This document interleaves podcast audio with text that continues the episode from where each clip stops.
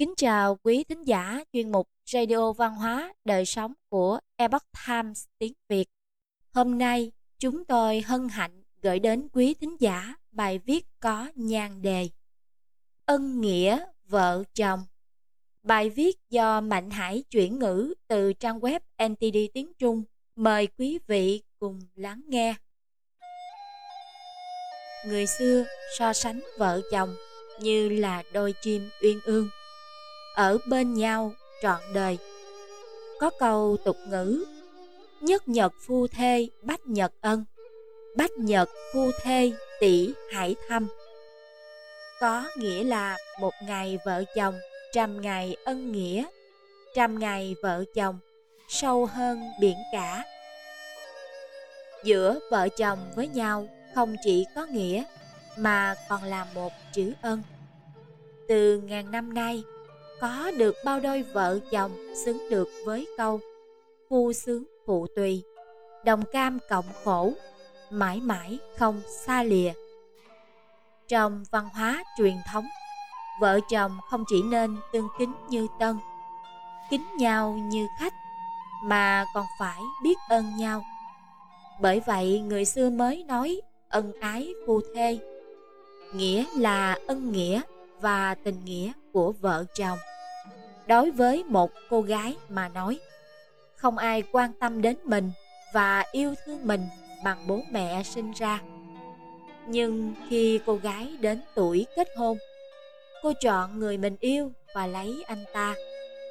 Đây chính là niềm tin tưởng lớn lao mà cô gái và cha mẹ cô dành cho chàng trai đó. Vì vậy, chàng trai nên biết và nhớ tới ân tình đó có trách nhiệm chăm sóc, bảo vệ cô gái, làm hết sức mình để người vợ được hạnh phúc suốt đời. Chính là đền đáp sự tin tưởng, gửi gắm của cô gái và gia đình họ.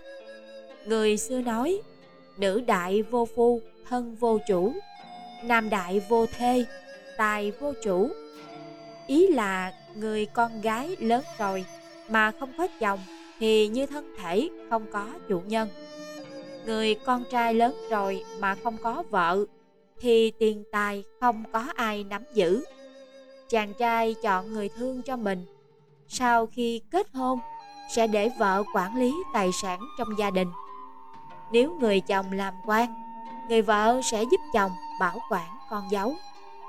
Nên có câu nói rằng, trưởng ấn phu nhân, tức là người vợ tay cầm ấn trong quá khứ, nếu một vị quan làm mất phong ấn, cả gia đình bị chặt đầu, tương đương với việc một người đàn ông trao sinh mạng của cả gia đình cho một người phụ nữ.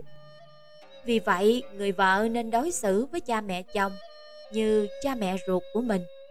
Xem danh dự hay sự ô nhục của chồng là danh dự hay sự ô nhục của chính mình, toàn tâm toàn ý giúp chồng thành tựu để báo đáp ân nghĩa của chồng.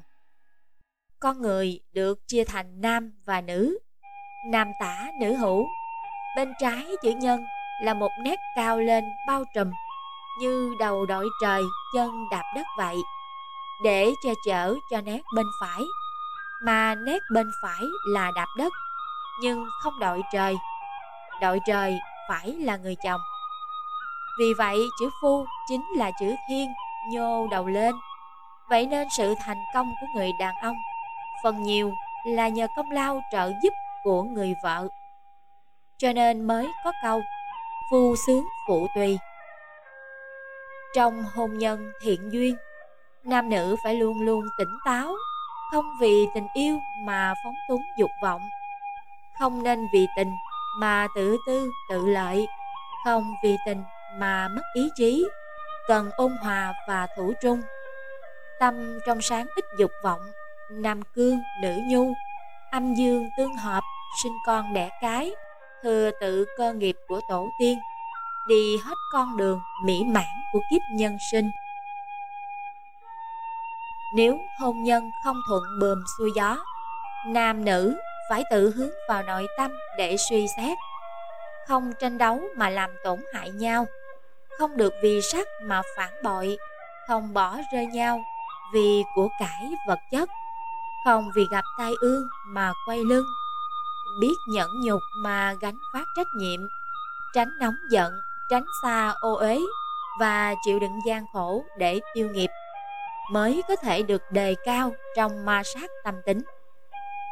Người xưa nói, thân không ai thân bằng anh em, gần không ai gần bằng vợ chồng. Người xưa coi trọng ân nghĩa vợ chồng. Vì vậy, không nên bạc đãi người vợ đã đồng cam cộng khổ với mình từ thuở hàng vi và nên cùng nhau đầu bạc răng long trăm năm hảo hợp